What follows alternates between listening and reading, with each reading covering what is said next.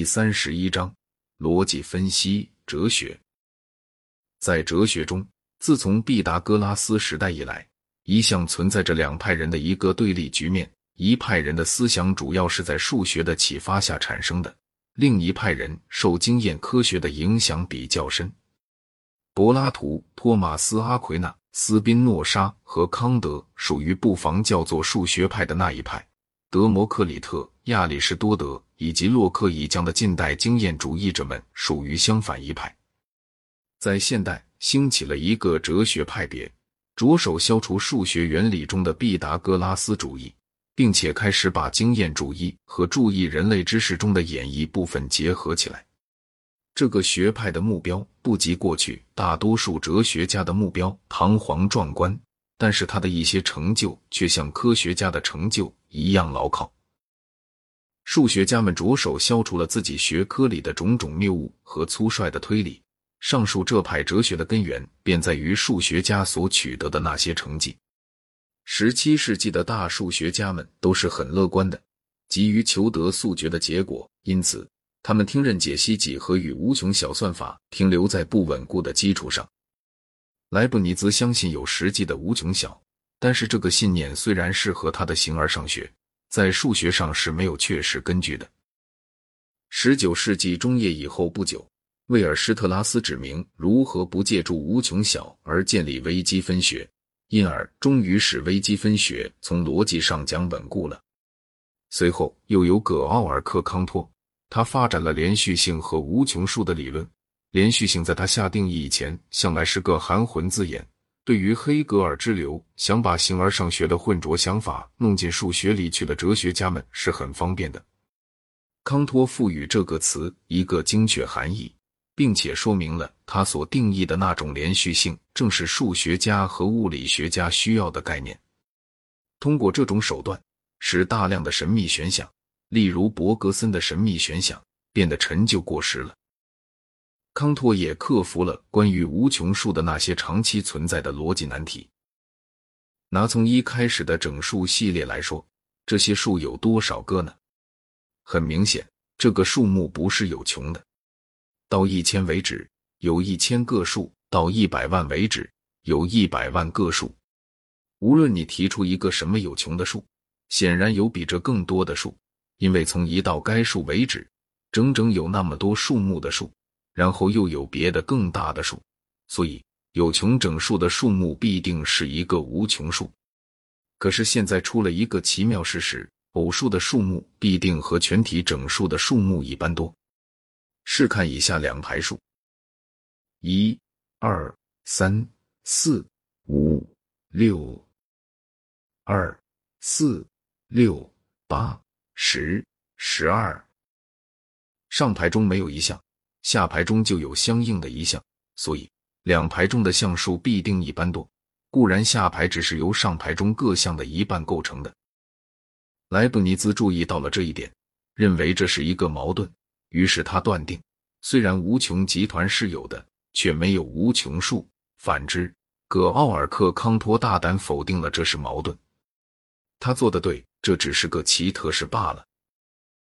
葛奥尔克康托把无穷集团定义成这样的集团：它具有和整个集团包含着一般多的项的部分集团。他在这个基础上得以建立起一种极有意思的无穷数的数学理论。从而把以前尾气给神秘悬想和混乱状态的整个一个领域纳入了严密逻辑的范围。下一个重要人物是弗雷格，他在一八七九年发表了他的第一部著作，在一八八四年发表了他的数的定义。但是，尽管他的各种发现有划时代的性质，直到一九零三年我引起大家对他的注意时为止，他始终完全没得到人的承认。值得注意的是，在弗雷格以前，大家所提出的一切数的定义都含有基本的逻辑错误。照惯例，总是把数和多元当成一回事。但是，数的具体实例是一个特指的数，譬如说三，而三的具体实例则是一个特指的三元组。三元组是一个多元，但是一切三元组所成的类，弗雷格认为那就是三这个数本身。是由一些多元组成的一个多元。而以三为其一实例的一般的数，则是由一些多元组成的一些多元所组成的一个多元。由于把这个多元与一个已知的三元组的简单多元混淆起来，犯了这种基本的语法错误，结果弗雷格以前的全部数的哲学成了连篇废话，是最严格意义上的废话。由弗雷格的工作可以推断，算术以及一般纯数学无非是演绎逻辑的延长。这证明了康德主张的算术命题是综合的，包含着时间关系的理论是错误的。怀特海和我合著的《数学原理》中详细讲述了如何从逻辑开展纯数学。有一点已经逐渐明白了：哲学中有一大部分能化成某种可称作句法的东西。不过，句法这个词得按照比迄今习用的意义稍广的意义来使用。有些人，特别是卡尔纳普，曾提出一个理论，认为一切哲学问题实际都是句法问题，只要避开句法上的错误。一个哲学问题不是因此便解决了，就是证明是无法解决的。我认为这话言过其实。卡尔纳普现在也同意我的看法，但是毫无疑问，哲学句法在传统问题方面的效用是非常大的。我想简单解释一下所谓魔术理论，来说明哲学句法的效用。我所说的魔术是指像美国的现任总统一类的短语，不用名字来指明一个人或一件东西。而用某种句假定或已知它或它特有的性质，这样的短语曾造成很多麻烦。假定我说金山不存在，在假定你问不存在的是什么？如果我说是金山，那么就仿佛我把某种存在归给了金山。很明显，我说这话和说圆正方形不存在不是一样的陈述。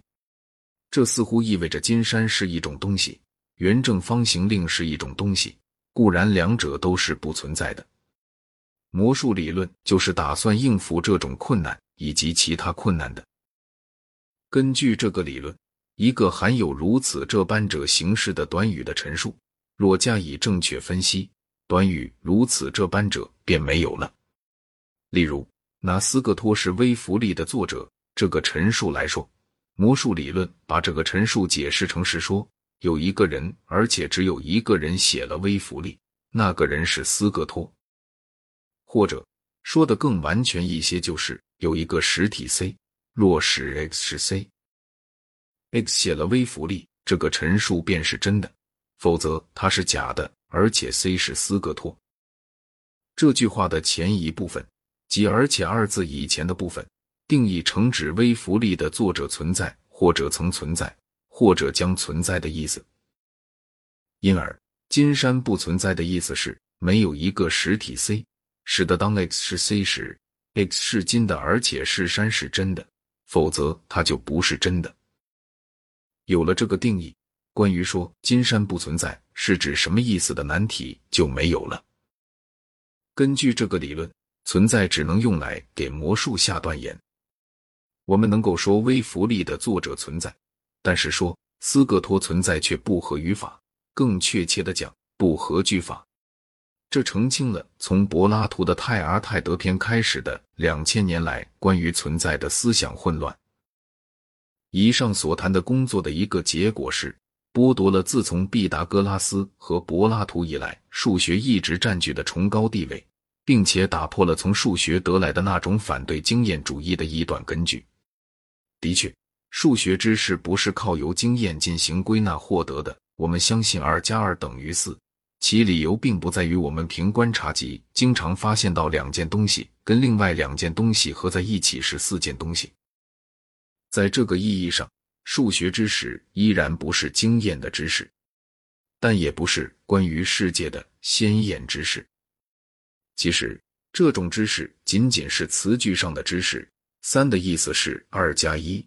四的意思是三加一，由此可见，固然证明起来很长，四和二加二只一个意思。